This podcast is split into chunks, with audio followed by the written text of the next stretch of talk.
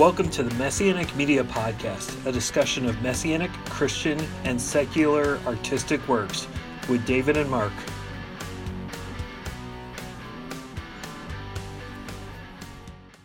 Hey, Mark, how's it going?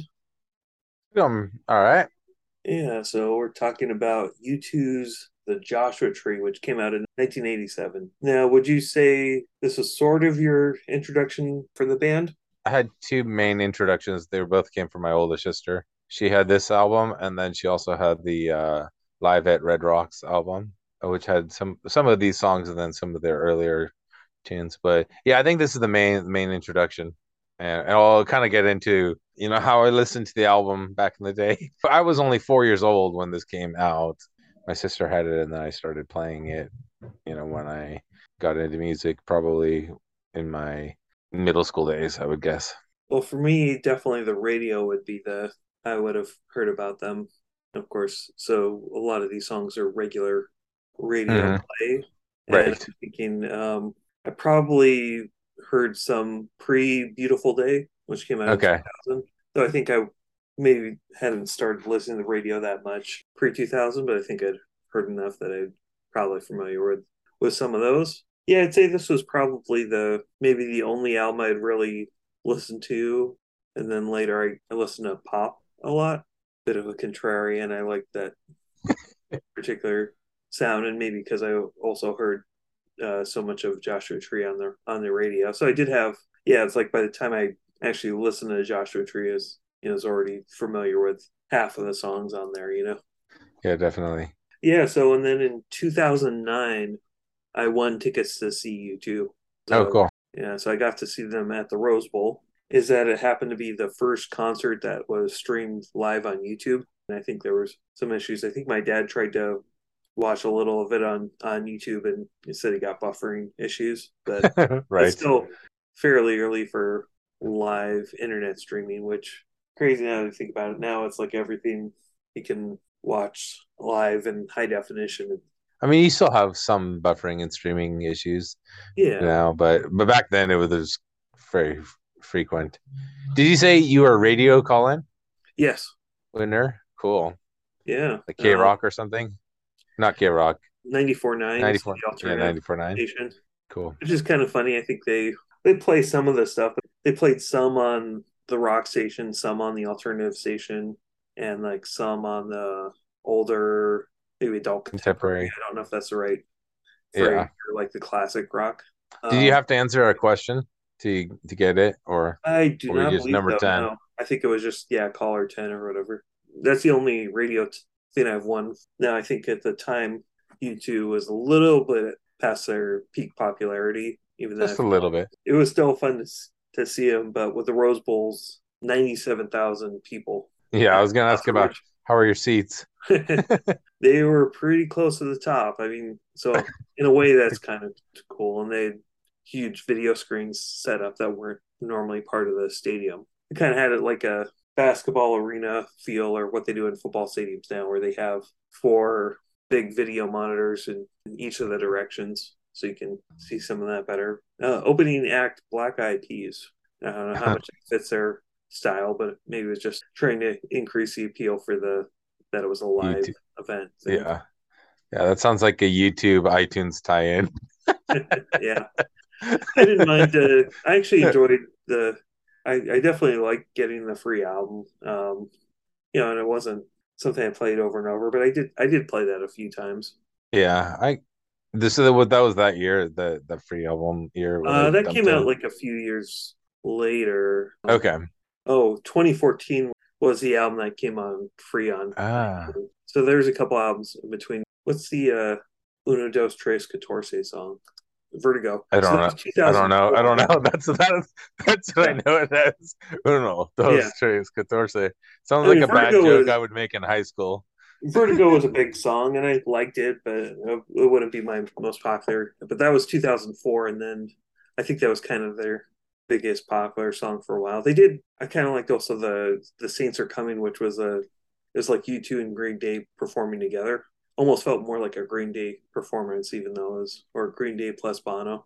It's like the later career that it's a few great songs a decade almost. You know, this album definitely more than a, a few great songs. Um, yes, I agree. As much as I maybe listen to other albums a little more, probably heard this the most considering the times that I heard on the, the radio play. And I think if I hadn't heard all these on the radio as much, I would have been drawn to this. Interestingly enough, I think outside of the US, it's harder to keep track of album sales up until even like the mid 2000s. There've always been like estimates, which I, I thought was pretty crazy, like even 87. So the estimate on this is 25 million around the world. Oh, wow. Which is the 40th best selling album worldwide. You know, there's definite peaks on that where the 80s and the 90s had an advantage over other current day. like for example, with the Beatles, um, their top selling album is the one is one like their best huh. album. Yeah, because I, it's I relatively cheaper and easier to get that album than it is the individual albums were huge for their time. They didn't sell the massive numbers it sold later, and then obviously things dropped off in 2000 on. You know, as far as those. Yeah, they actually recorded uh, the single "Sweetest" Thing as part of the sessions, and then they cut it because they didn't felt it didn't fit the, the album. I had their like one hit, the U2's one hit wonder or whatever that they're the number one singles, and I really like that song later. But I'm so glad they didn't keep it on this. I mean, it's such a silly, funny song. Yeah. I like the song, but it just doesn't fit. yeah, it's a silly song, and the vocals are a little optimistic, upbeat, or or something like that. You know. Yeah. um, now the story on that song, I'll go on briefly because obviously it's not part of the actual album, is that he wrote the song after he ended up forgetting his wife's birthday while they were recording uh, Joshua Tree. Ah, that was kind of see an apology type song. First album that was released on CD, vinyl, and cassette on the same day, and they did win album of the year for the overall project. At first, you know, my impression, I've kind of grown to like the album cover and the theme, maybe because the Joshua Tree is relatively close to where I grew up. That I didn't think it was that special. It is kind of a striking image, and and I think it helps set their the feel of the album, even if they don't strictly follow a theme of like talking about America. The album has like a bit of a sparse sound to it at, at times, and kind of feels like riding around in the open country. I think the some of the imagery matches that feel. They actually set aside time to drive in America and and take photos for the album cover. They didn't necessarily have the title. They wanted to do it on America, but then they hadn't really decided on that particular location until they they got there and like like what they're doing with the photos, etc. So had they migrated to America like fully by this point? Because they're an Irish band. Yeah. You know, they're an Irish like they were originally like a punk new wave uh Irish band and then 1987 that's still pretty early in their career so they had just done a bunch of tours in the US and I think they like the idea of America as like okay. a concept also or I think it was and I think it was partially that they've done so many songs that were about Ireland before this that they're uh, that Bono was trying to do this to get out of there. Like they ended up doing a bunch of tours, you know, then they still continue to do tours in there. But the album itself was recorded in Ireland. They were, it was, yeah.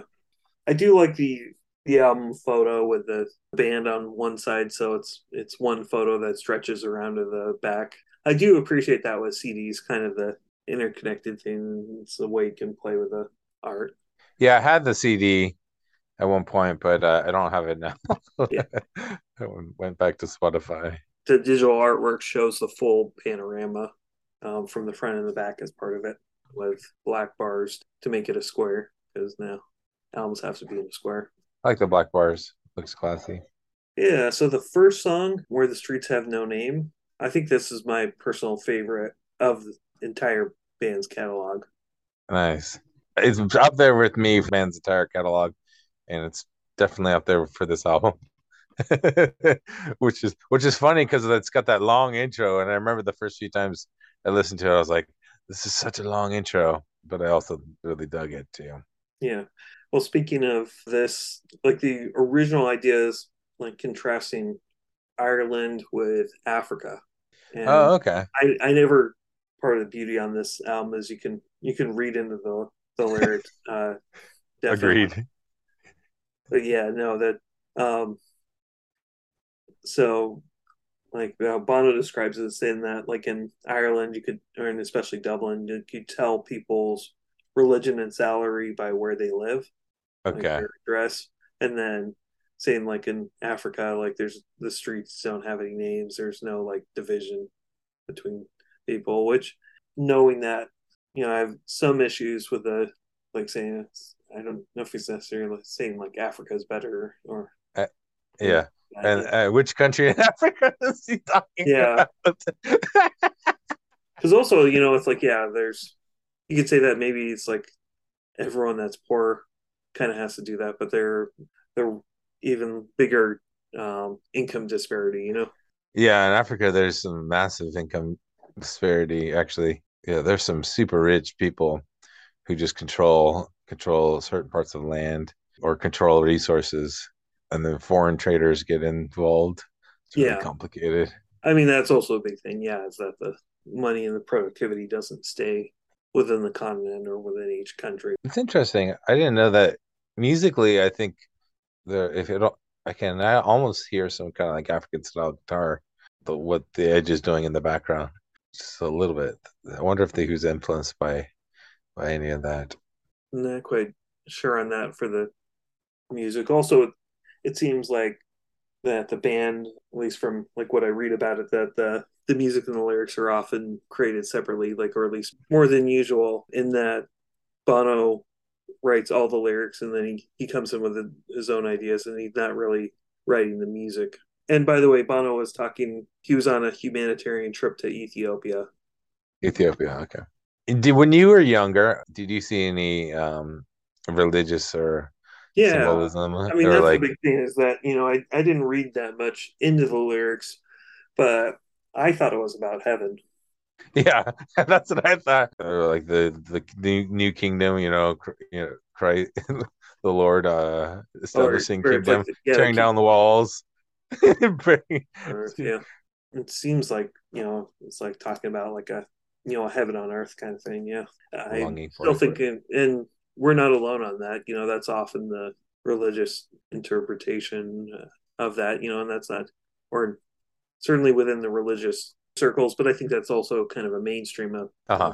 that. You know, and I think that's also the part of the dreamlike music is real creative, and you know, it's hard to nail down the time signature or what the the arrangement builds out of chaos where it's it's not really there's almost you know not that much structure to the song uh-huh coming out of nowhere and then yeah just building lyrics are able to kind of keep it together you know but that's what it kind of feel like and i don't think there's an actual choir like as far as background vocals but it kind of feels like the kind of music that would have it uh-huh yeah that's true it's up there with their most popular songs that was kind of the third signal the streets have no name it kind of feels like a description of heaven like that probably would be an accurate description of heaven. Like it feels like that there doesn't need to be addresses. And I like to, you know, want to feel sunlight on my face. That's also feels like that heaven on earth. Even yeah. though I think in heaven description says there's no need for the sun. Yeah, the Lord's light shines on us. Yeah.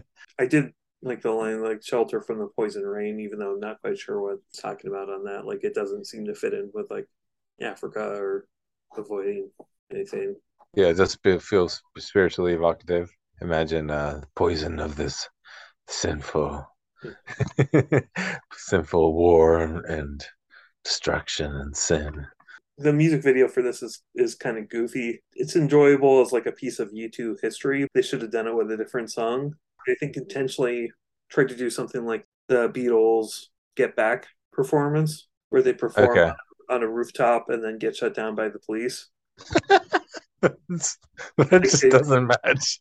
Yeah. Doesn't match. No, and that's you know, and they did that. It's like intentionally. I mean, people, yeah. the crowds were real happy to see U2 and stuff and things, but yeah, it doesn't. It it just is kind of weird. So I still haven't found what I'm looking for. This song was their first number one in the US. I mean, they had good success with some of their other songs reaching number one in Ireland or in England. You know, it's like this and With or Without You were their only huh. number ones in the US. From this Definitely album. All right, no, actually, with their entire catalog. Um, oh, wow. Never quite hit number one in the US for some reason. Even a uh, Beautiful Day, I had to look that up. That's surprising. Yeah, might have just been been timing. Is this song about his uh his car keys? okay, so you laugh, but then their music video could wouldn't dissuade you from that. It's Bono and the Edge walking around uh, Vegas, him playing guitar. You know, it's like delighted fans, or people are real excited to see him without it being like a, a full like concert fans, like in a concert or or even in the previous music video seen from the the street. It's another one that's like it's kind of unique to see, but I I think they they needed more to make it actually a full video. So is there kind of some message about like the the unfulfilling nature of fame and into, glory? You could certainly read into the seeing people gambling and stuff in the background, like the slot right. stuff and the and the bright lights of, Vegas. And that one I can definitely I think that's accurate on that. This is an interesting song because when I was young, I thought it was nice and spiritual. But also as I've been grown older, I'm like, well, maybe Bono really hasn't found what he's looking for, and I'm not, I'm not, I'm not sure. Like, I don't know the scriptures. If you come to knowledge of the Lord, you still feel some type of struggle, but you wouldn't necessarily express this sentiment of saying, "I'm still looking." if you found the Lord, right? It's. I think it is frankly um, amazing to hear like a song that this this popular talking about finding Jesus or whatever, you know, and he doesn't say Jesus, but he it's like I believe in the kingdom come. But it's weird because he said he's, yes, I'm still running, and then I think it's not just the way the song's structured that you have the chorus again after that. He's found God or he believes in God, but he still hasn't found what he's looking for. There's a big, big question mark there. I think I kind of go back and forth between those two. Now I do agree that I think that that's the main subject of the song. I mean, if you only listen to the first half of the song, either that love isn't satisfying or fame isn't satisfying him. Yeah. I, I, think I read into the fame stuff just because it's talking to the, devil, and that's kind of a, a major trope. Uh-huh. Gotcha. Or money. If you're talking about like I'm searching for the place where the streets have no name, yeah. it's like the scripture's talking about present assurance. So if there is that, it's like there is present assurance, but maybe you still haven't arrived there in the kingdom come. There's definitely tension there. like he fully believes in heaven, but that it hasn't happened yet. I can see that because that's kind of that interpretation that's where he's he's happy with it. That he's he just said it's it hasn't come fully yet. Yeah, broke the bonds, you loosened the chains, carried the cross of my shame. That's definitely, I mean, talking about you know Yeshua, Jesus lifting the cross, carrying taking away sin from him and from other people. Is he not satisfied yeah. with that? now, he said that he wrote this in the style of the Psalms. David has a lot of Psalms like talking about searching. I think the, the David Psalms are going to be confident in the faith. Usually it talks about let's despair leading into relief. He also spoke with tongues of angels and but he still hasn't found what he's looking for. And that feels like this line in First Corinthians, like you know, if I speak with the tongue of angels, but I don't have love, then I'm just a resounding gong. I like the message is catchy. Maybe some of the people that hear this think about the verses. You still get a message from the title of it. Yeah, musically it's nice. If I'm in a certain mood, I'll enjoy I definitely enjoy this song. If I'm not in the mood, I'll just skip it. I typically won't change the radio dial on YouTube, but then if I was listening to this album, like I I might start with only listening the second half. Like but I get what you're saying about like, Same. Same on here. That, on that message just because I've heard them a lot. I'm curious if, if you do the same thing I do. If I'll start it from the beginning, I'll listen to the first three songs. Otherwise, I'll start it on number track five and I'll skip over Bullet the Blue Sky. There's a few occasions where I've like actually listened to this entire album front to back. I think more recently, uh, starting on track five and just listening to the second half has been more enjoyable. But that's just because they constantly played tracks one through three when I was younger. Yeah, they, everything they, they do well is like already ingrained in my head. yeah, I think all these these three songs they all too well individually, and it works well on the album. I mean, maybe mm-hmm. I do the slightest detraction in that I still haven't found what I'm looking for. It's a little too similar musically to Where the Streets Have No Name. Yes. With or without you. Now, what is this song really about? yeah, this one I'm not quite sure. I think it's talking about like a struggling relationship. Friends was right when they used it. but it's another one where it's usually with Christian artists. If you're not paying attention, you think it's a secular message. And then right. you could say some of these songs, it's like if you're not paying attention, like you think it's a Christian message. That I mean, that was my, that was when I was younger. That's that's how I was. That kind of fits in. Like I want to feel like with U2 being one of the most successful bands and the feel of the music, like I almost want to to give them the benefit of doubt. Like I want to in, interpret it more as in in the Christian themes. You want yeah. to? they had a background. Yeah, I think they were like a youth band kind of at one point. I think they're definitely Christian, or at least had that, or at least yeah, certainly raised Christian, and they met at a Christian school. I don't know how Christian they were like like when they were real young and and doing that. I think they kind of came around to to using Christian imagery. The lines, yeah, see the stone set in your eye, see the thorn twist in your side. Like my first thought is like, okay, well, it's not directly addressing things, but it feels like it's biblical imagery. I think it's possible. And so is he talking about like struggling? I can't live. Yeah, I don't know. If the song was I can't live without you, then right. I definitely say, okay, well, it can it's both a relationship, happy relationship or or at least a English relationship and then a a Christian imagery song. But then what's that I can't live with or without you, like it, it really doesn't work as a as a Christian song now. Yeah. And it also the Lord says, Take up your cross and follow me. You know, which is a challenging message for sure. But it's a Lord challenges us to make decisions and which is difficult. It's a more like a relationship song that uses some yeah. Christian imagery. Now, now that I get that it's a it's kind of a struggling relationship, but beyond that, like I can't really parse some of the lyrics on that. Like it, it's kind of beautiful imagery, but I can't quite figure out like what's going on with the song. All right, right.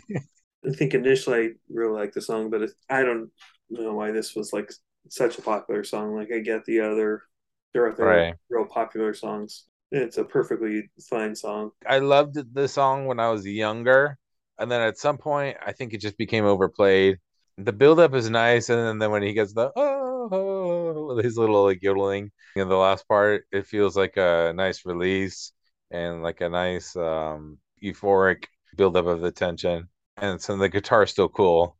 The other songs have had more lasting value and more interest to me and were on repeated listens ever since the music is kind of subdued, but I think it's a it's an opportunity for Bono to show off his singing skills.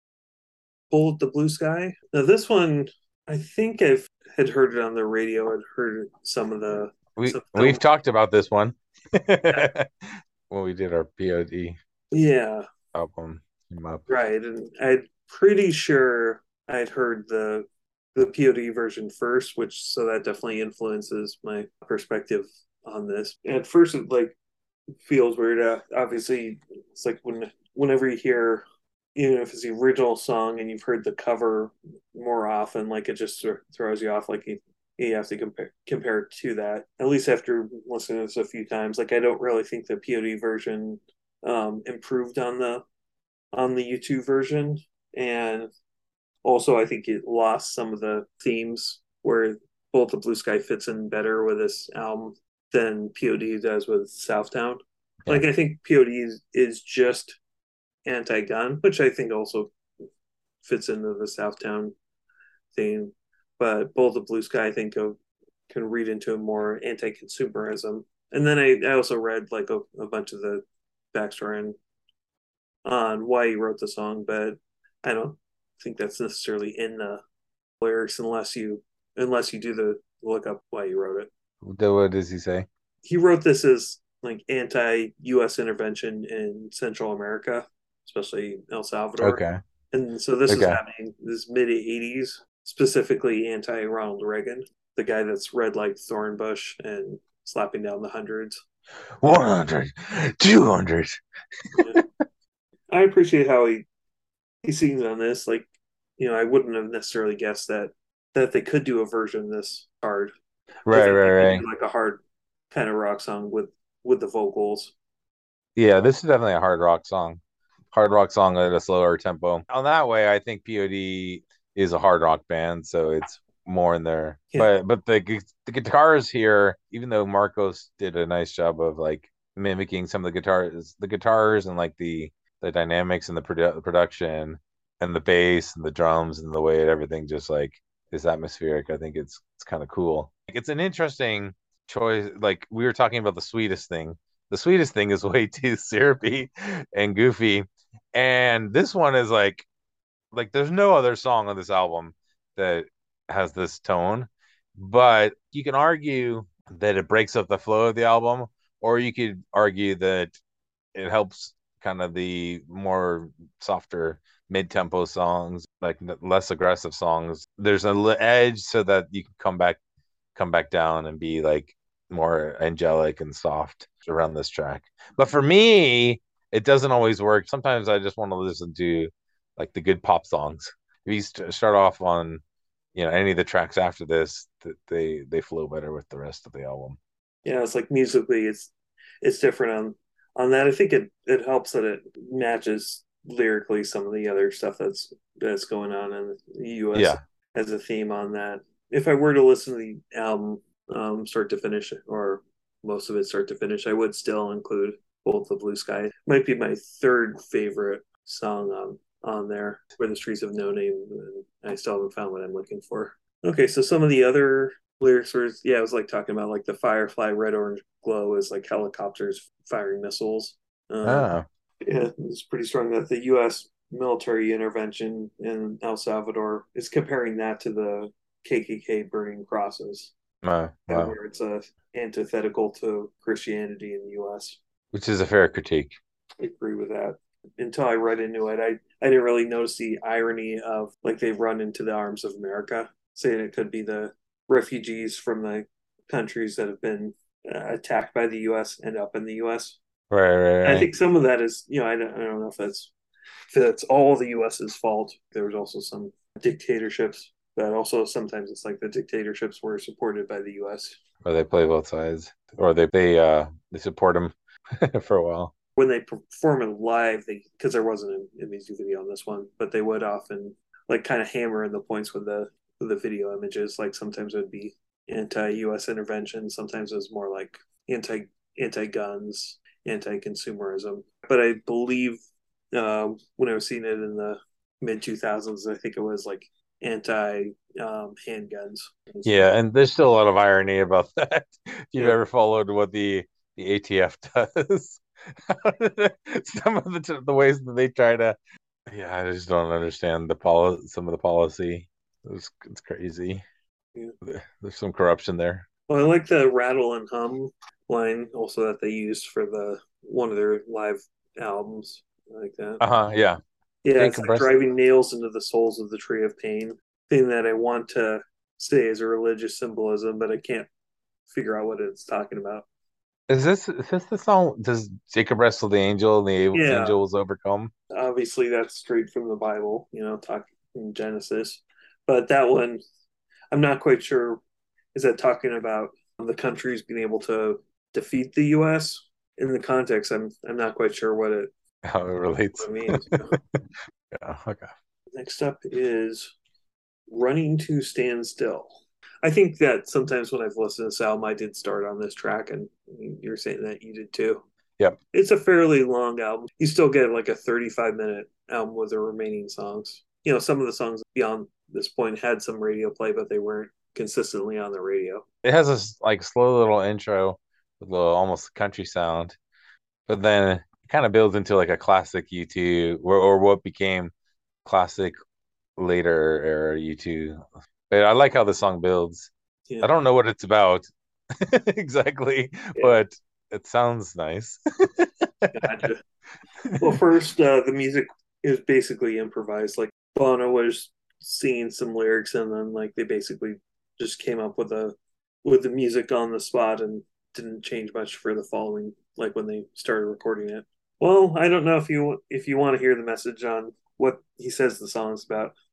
Yeah, you can say it. You could go yeah, so he's talking about it's like a couple struggling with drugs Oh, that's sad. on that. So yeah, I mean, I think that it's a downer, you know, but it's uh I think it kind of certainly fits in with the the title. I like that imagery because I'm also thinking of Alice, how you know, in this case it wasn't necessarily a drug metaphor, unlike most of Alice, but it was like in her case it was like you got to run as fast as you can just to keep pace. It's like chasing a high. I get that, you know, it's like talking about like the destructive power on that. And specifically, it's like bitter taste in my mouth. I see seven towers, but I only see one way out. Is like talking about a specific housing project, and in his view, the that's the only way come out is die, die on that. It's interesting because it's like a li- uplifting sounding song I guess, if you dig into it. But it's it's meaty. That's a meaty subject. Is he talking from personal experience or is he talking about a, somebody he knows or You know, I don't think he's an exact couple that he. Let me check that again. he just has the story? Yeah, This has some good Bono pipes. The hoo hoo, the hoo hoos, falsetto. yeah, I did like that. Yeah, and I think that either the Irish background or you know wanting to show some of the American background, like that they're showing some of the kind of more folk and blues Uh-huh. kind of sound. Now the song when he wrote it, it's about Dublin, not necessarily some of these songs don't fit with uh, being in America, though. I don't think he references places outside of America. Outside of America. Yeah, Yeah, that's okay. he'd kind of seen it. I think it was kind of his his imagination. Just because it, it's not necessarily true story doesn't mean it's completely a false story that would never happen. You know. One thing I thought that was kind of interesting. They got all these songs and they they did decide here are the eleven songs that we're gonna have. Their only opinions was that they wanted the first song to be where the streets have no names, and then the last song to be Mothers of the Disappeared, and then they left it up to the record label to decide where the song order. I mean, I, yeah, I wonder. I'll, I'll play around with the track list, see see if I have a different preferred track list. That's pretty cool. That's partially what makes it a strong album is that all the songs, even Bullet the Blue Sky, do feel like they can go together. So moving on to side two, we're now talking about Red Hill Mining Town. Yeah. I definitely think is an evocative name. Is it talking about a specific incident? What are your thoughts on the song first? I'm curious about what the incident is. I may have looked it up a little bit, but I like the song. It sounds really nice. It's got a nice 80s, but also kind of a modern feel somehow, a little bit timeless. Uh, like the sound of this song. I mean, it was a union strike of mine workers, basically, as they were closing down unprofitable mines. It really wasn't that successful. Um, first, the police ended up breaking it up. And part of that it was driven by the prime minister at the time, Margaret Thatcher, who's conservative and then a bit of a hard line on things. So this was a UK. Yeah, and that's another thing that this wasn't an American song. Sounds like it could be very much an American Oh, song. yeah, definitely. Down the line, government took over the entire mines towards the end. It's kind of something that was, I think, inevitable from an economic perspective. Like it peaked in 1920 and then kind of kept steady till the 1960s, and then there was a pretty sharp decline. There's other forms of energy. Definitely sympathize with union and stuff, but then it could have been one of those industries that was just not working out. And certainly there's the same kind of feeling in the US, but obviously there's still some coal mining in, in the US, but it's definitely those same kind of issues, right? Yeah, well, it's decreased dramatically since back in the day. So the song title, it actually has a, a very direct meaning. Is it, was it, is the city called Red Hill? Is that actually the name of the town? That's a good Red question. Hill?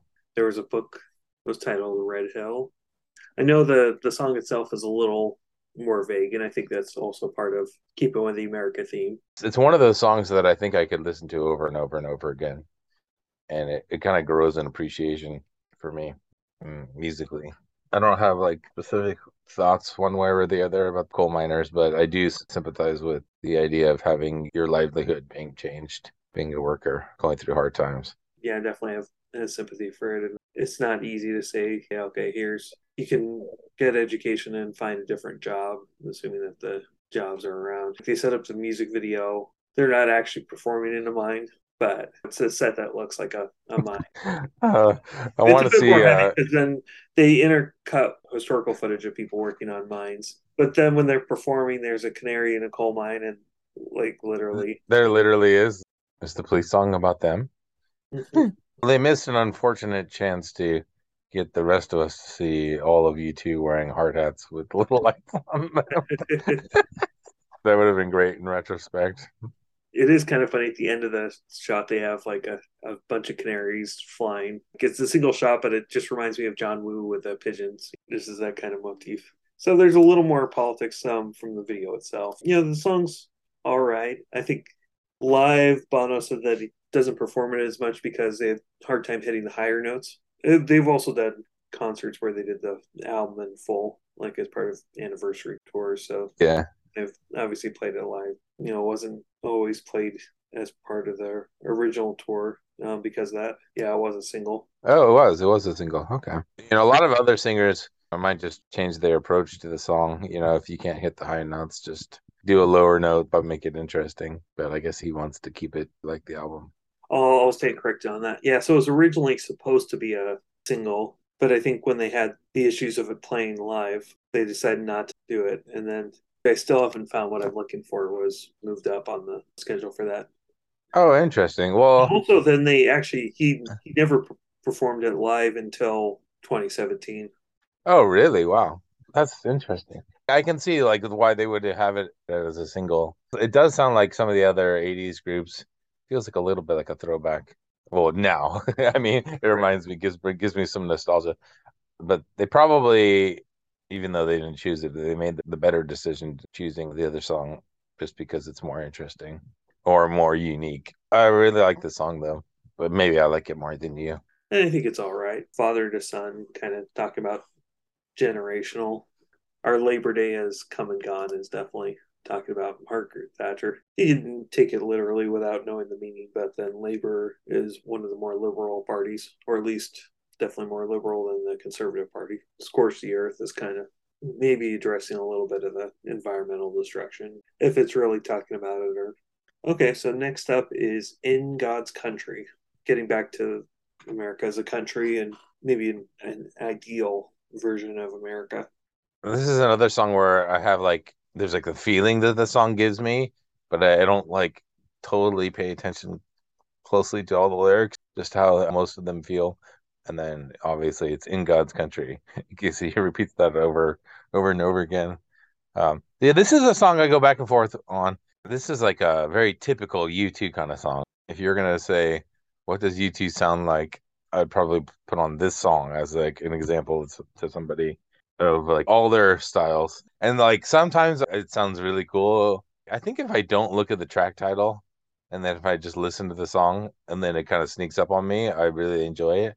But if I look at the track title and then put it on the song, I keep waiting for him to say "In God's Country" several, several, several times. he does say it a lot, and that's the only thing that's I think that's a little too repetitive on this. But but I I like the lyrics overall, and I I like the theme on that. What's the message? That there's an ideal America, dreaming for it, and their liberty, etc. We need new dreams tonight. Okay, and so it is us. It's not too specific on the what to do about it, but just that there's an ideal America that calls out. Yeah, nice. It's not ironic. I think this definitely is more like typical U2 as as far as the music. And I'd say also the lyrics too, kind of their optimistic stuff. That was interesting. Sleep comes like a drug in God's country. I think it's saying like sleep comes easy. In this case, I'm thinking it's probably talking about like a, a medicinal drug. Okay. And I also like crooked crosses in this case, I think it refers to the saguaro cactus. Oh, nice. Do they have saguaro in the Joshua Tree area? yeah, it could also be I think elsewhere when they're talking about. So the saguaro is a tall figure, but then yeah, with a droopy arms. The Joshua tree's more outstretched. You know, literally Joshua outstretched his arm. Mm. I think that was like more in like hands and prayers. It's so possible that it could be talking about the Joshua Tree plan also. Is it at all like cynical, talking about broken faith a little bit or unstraight faith, crooked crosses? Yeah, there's a little bit of sadness saying like I think it's like people aren't seeing it. Every day the dreamers die to see what's on the other side. especially the the music video is intercut with uh, scenes of like Ellis Island immigrants arriving. So I think it's the part of the same lyrics also from Bullet and Blue Sky. It's like yeah, they're they come across to into the arms of America. Yeah, definitely not as as cynical, but I don't know if every day the dreamers die is them dying in their own country trying to get here, or if it's talking about that people are dying with their dreams unfulfilled. Yeah. Yeah, she's Liberty and she comes to rescue me. I mean, that feels like the Statue of Liberty. Well, it's a nice image of America. You know, as I've grown older, I think it, like uh, America at its best does like seek God. you know, obviously the America as Israel and the Promised Land. That I don't agree with that, but I think that when the country looks to God, then it's it's better for the country. but obviously, it's a struggle, as in all countries, including Israel. No, definitely don't see it as a promised land. You know, it ended up being a savior for refugees and other people, especially you know throughout the 20th century. Maybe a promised land in the lowercase sense, and I do think it's it definitely had a special place. But obviously, immigration and allowing people in was better than most countries, but still not ideal. Maybe now they're not the best country for it. Um, yeah. But yeah, and then maybe there's other countries that are better, and certainly other countries that are better in one aspect or another. It's not enough that I'd want to move. Oh yeah, I didn't move because I wanted to leave America. you know, economically, I'm doing better. My life is more stable considering my profession. Some things might be easier where I am. Even though with all the difficulty and the political unrest in America, and I didn't feel like in danger and that the society was had already broken. it's not there yet. And towards the end of the song, I think it kind of goes off on a weird thing and I just can't make sense of it. Naked flame, she stands with a naked flame. I stand with the sons of Cain, burned by the fires of love, burned by the fire of love. And that's kind of the outro on, on the song. And no idea what it's talking about. I mean, Sons of Cain is kind of like the descendants of them wandering the earth. So maybe it's like I stand with the people that are don't have a country. I don't know the other lines. I can't make sense of it. Yeah, I don't know. it is a, a, catchy song. It's actually my favorite out of the second half. I think I've heard it on some radio play, or maybe I've heard it in films or something. It's definitely something that I, I think I've heard outside of the album. I think so too. It was a single in the U.S. only. No, okay. Songs can chart without being singles per se. Maybe got a little extra push in the U.S. just because it's uh, more positive about America. Of course, if you were to yeah. actually buy this as a, a single, the B side is "Bullet the Blue Sky." uh, wow, it's like the, the, the most uh, possibly the most upbeat song and the and the most aggressive. Yeah, borderline most aggressive uh, together. But I, I guess it works. Some people might say "Bullet the Blue Sky" is the A side and this is the B side. Kind of agree with that. I mean, maybe it was the markability of "Bullet the Blue Sky," but I think "Bullet the Blue Sky" is more recognizable, more of a live show uh, staple. Okay, so "Trip Through Your Wires," kind of a blues pattern, I think. Yeah, definitely. I think it's kind of the first of the songs that I would probably skip. They have some harmonica from Bono. What? So do you skip it because it's too much harmonica or too much blues, or the song doesn't go anywhere, or the song isn't too interesting either musically or lyrically. Uh, yeah, I think it actually kind of repeats some of the same, especially it feels like verse three, like talking about thunder on the mountain and rain cloud in the desert sky in the distance. Could have mm. fit with the previous song.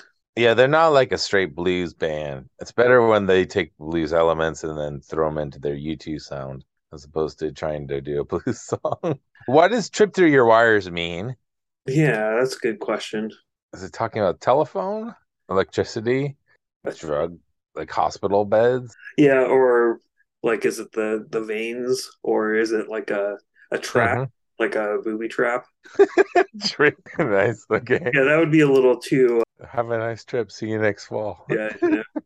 I tripped through your wires. I was walking your chicken coop. I was like, well, this is talking about a time I literally tripped and fell. yeah, maybe it is. I mean, it could be. chorus, angel or devil. I was searching you wet my lips. I was waiting for you, set my desire. So it kind of feels like the Gospels. When I was hungry, you fed me. When I was thirsty, you gave me uh-huh. water. It feels like it could be positive. It's like, okay, well, God's providing for me. Um, cold and clothed me. That's definitely scriptural. But then he also says, I was naked in the clothes you made. And then there was no more water in the well, no more water. Didn't really read anything on, on the background of this song. Like, I don't think he's spoken about that. So it could be drugs letting him down or other kind of addictions. Still some mystery, but that's okay because it's a song that we might skip anyways. That's fair.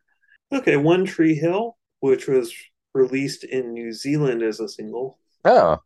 Yeah, and the background on that is that it's actually the title and the background of it is referring to a, a, place in New Zealand. I don't know if it comes across in the lyrics of it. So, a longtime roadie of the band had died in a motorcycle accident. Mm. And the band ended, ended up traveling to New Zealand for uh, his funeral. Uh, okay. And then they wrote it about a nearby place where there's literally a mountain with one tree on it. Oh, okay. Nice. And that had gotten the name. So it was kind of already a, a landmark and then got more famous. The tree's no longer there, but they did set up like a sculpture tree kind of where it used to be. Nice it was kind of a arid land, so it was like it, it was kind of unlikely that there'd be a tree on the hill. I liked the song before I read up on some of the background. I forgot how the guy died, but then I saw that it was a roadie, and it sounded like he was a dear friend to them, and that he was a really uh, nice guy, and that they they were really touched when he when he passed passed away. I, I think I I I can see other like interpretations of the song, but I I, I appreciate what they that they made the song in honor of that guy. So it's not totally referring to the area because they also throw in Jara sing his song "A Weapon in the Hands of Love," and that was a Chilean singer that was imprisoned and died by the socialist dictatorship hmm. at the time. The blood still cries from the ground. I think some of that is yeah, it's talking about like how there's death in the world, raining hard. You know, the rain will break a heart. Just kind of saying that there's darkness in the world. Mm-hmm. I think this is my favorite on the second half of the album. It's another song that I like I've grown an appreciation for it. I feel like it's possibly underplayed, except for maybe in New Zealand. they did a quick music video where they incorporated, I guess would be helicopter shots, you know, but just kind of scenic shots of New Zealand. Have also silhouettes or it blending into New Zealand indigenous people. I, I never watched the American TV show, but creator of that show named it after the song. Yeah, I never saw the show. They ended up using this song in the TV show at one point. They didn't use it in the theme song. That would be too much money. Probably, yeah. Moving on to Exit, definitely another uh, dark song. This is a track I, I would skip for sure. Yeah, I think I'd skip this also. And apparently, this was edited down from a jam session. And it's yeah. a four minute song, but yeah, I feel like it feels like an eight minute song. Bono took a challenge to write a story in the mind of a killer. Oh wow, that's even darker. I think he wanted like to intentionally kind of set up the mothers that disappeared as the final song. He wanted to believe in the hands of love. I don't know if you saw the film uh, Night of the Hunter which said no, I haven't. The same kind of story was also in Do the Right Thing, and I think Do the Right Thing did it better, where it was better acted, but then it was more of a central theme in Night of the Hunter, which was like a film from the '60s. A man who, in that movie, he has a tattoos love and hate on two different hands. He actually gives expositions on he's not sure which hand will win. Little on the nose, yeah, or on the hand it doesn't say anything in the song. It doesn't say where anything happens, but this is exit. Yeah. Yeah. Yeah, you, you're right. Maybe the title gives it away. Well, at least I guess the good thing is like the like the aggression like kind of matches the inner turmoil. There is a lot of killing in America, so like I don't I don't know the statistics compared to other countries, but it's pretty pretty darn high up there. And there's a lot of a lot of issues. I hadn't looked this up. That they did actually use clips from that film as part of the in the backdrop of live performances. Oh, really? really? Wow. Yeah. Yeah, I think they also use it to later performances like 2017. They they use it as kind of a like to make Trump look bad. Not as a, a killer, but just saying like a like letting hate dominate. Hmm. The band really likes the final song "Mothers of the Disappeared." Like then they intentionally had that as the as the last track. I do like the message of the song. I think it's it's important, and I think it's a good enough song that I don't skip it. It's got a long intro. I like the music once it gets there. It almost sounds like a hymn or something. Did I read that this was about kids in an African war? In Latin America, the mothers that have to live under the dictatorships in Chile and Argentina, sons and daughters were taken from us. Like the way he writes the lyrics could be kind of like that. A lot of the prophets. It's like the symbolism of it was kind of describing sorrow. Even Lamentations, Jeremiah. Actually, did get to travel through uh, Chile. You know, as a under the dictatorship for quite a while. You know, now it's under a democracy. You know, they have a kind of a museum that talks about it. You know, and talking about all the suffering, especially the like that was the crackdown thing where it was like a lot of people were executed by the state, and then even more, there was a lot of people that just disappeared. You know, where it wasn't admitted, and that really happened all the way till 1990. Oh wow! He's brought up mothers standing holding photos of their children during live performances. Even did that in Chile. They were able to get their live concert broadcast on national TV because major factor in that was this performance. After the regime change. You know, it wasn't fully a democracy, but obviously they're kind of transitioning away from it the last year. So it was something that was talking about the very recent past. Yeah, so overall I think I, I give them props for going in deep and doing some political messages, but also keeping it uh, open to some other interpretations, possibly to like the listener. The, the idea that this is like a Christian album, I don't think is there. like as believers, we can wrestle with some of these the tensions between wanting to live and like the hopes and dreams of like wanting to live. You know, the prophets, God tells people to to be compassionate, care for the poor, to live with peace, search for Him, and, and like honor Him with, with our whole lives. I think some of the issues that U2 wrestles with on here are, like definitely it's part of living in America or just living in the world. There's not like uh, you know, forgiveness is in Jesus. There's not, nothing. The issue is our salvation. I don't think that message is there at all. Still haven't found what I'm looking for. Because that's what he's saying. That's why he wouldn't put it this as like uh, on that side. But I think as like as a secular album or as like a mainstream album, it's nice to hear nice to have this album around. Yeah. That's very well said. I wouldn't say it's a Christian album, but I think it's a good album for Christians. Yeah. Like the lyrics are just vague enough that you can read a few different meanings into them, but you can definitely go into depth and see what they were thinking initially. And even having heard most of this on the on the radio, I'd still recommend it. I think it's even better in the album format. Yeah, I agree. A couple songs I I'd skip. I think that the the rest is so good. Agreed. Even the songs I skip occasionally, all it's like oh, oh it's okay to listen. yeah, songs I used to skip twenty years ago. Some of those have become. I've started enjoying them even more. Oh, that's great. We're messianicmedia at gmail.com, facebook.com slash messianicmedia. Thanks for listening. I'm sure this will be longer than the actual album itself. But yeah, I think it was a lot to talk about yeah, thank you for listening. Hope you are able to wrestle with some of these songs and hope this helps you understand the album too, as it did for me.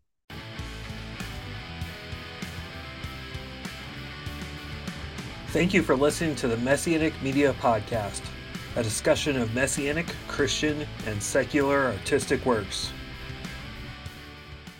I think I may have seen one clip, which is a ridiculous clip on TV. I think it's kind of a melodramatic thing. I just imagine, but I can't even. Uh... It's like comedy. It's like so ridiculous and like tra- like tragic, but it's like it looks so fake. But uh, on YouTube, One Tree Hill Dog Hospital. Just do do a YouTube okay. search for that. There's a where Or like watch the one that says dog dog ate Dan's new heart. It's so terrible. It's like it's so funny though. It's like one of the, the funniest little excerpts from the like it's so terrible except for the fact that it's, like it's obviously fake. Yeah, that's kind of that's so silly. Yeah, it is silly. Terrible. I saw the YouTube version just kind of loops it over and over again. I, uh, do you watch the whole clip? There's like the guy, he's like rushing with the the box of the, Yeah. and like inside the heart, you know, the box, the heart's inside the box. He's rushing and he trips. oh my gosh. It might have must have been hot dog flavored or yeah, dog treat flavored. it's like it's like a little kind it's a little golden retriever, so it makes it even more ridiculous.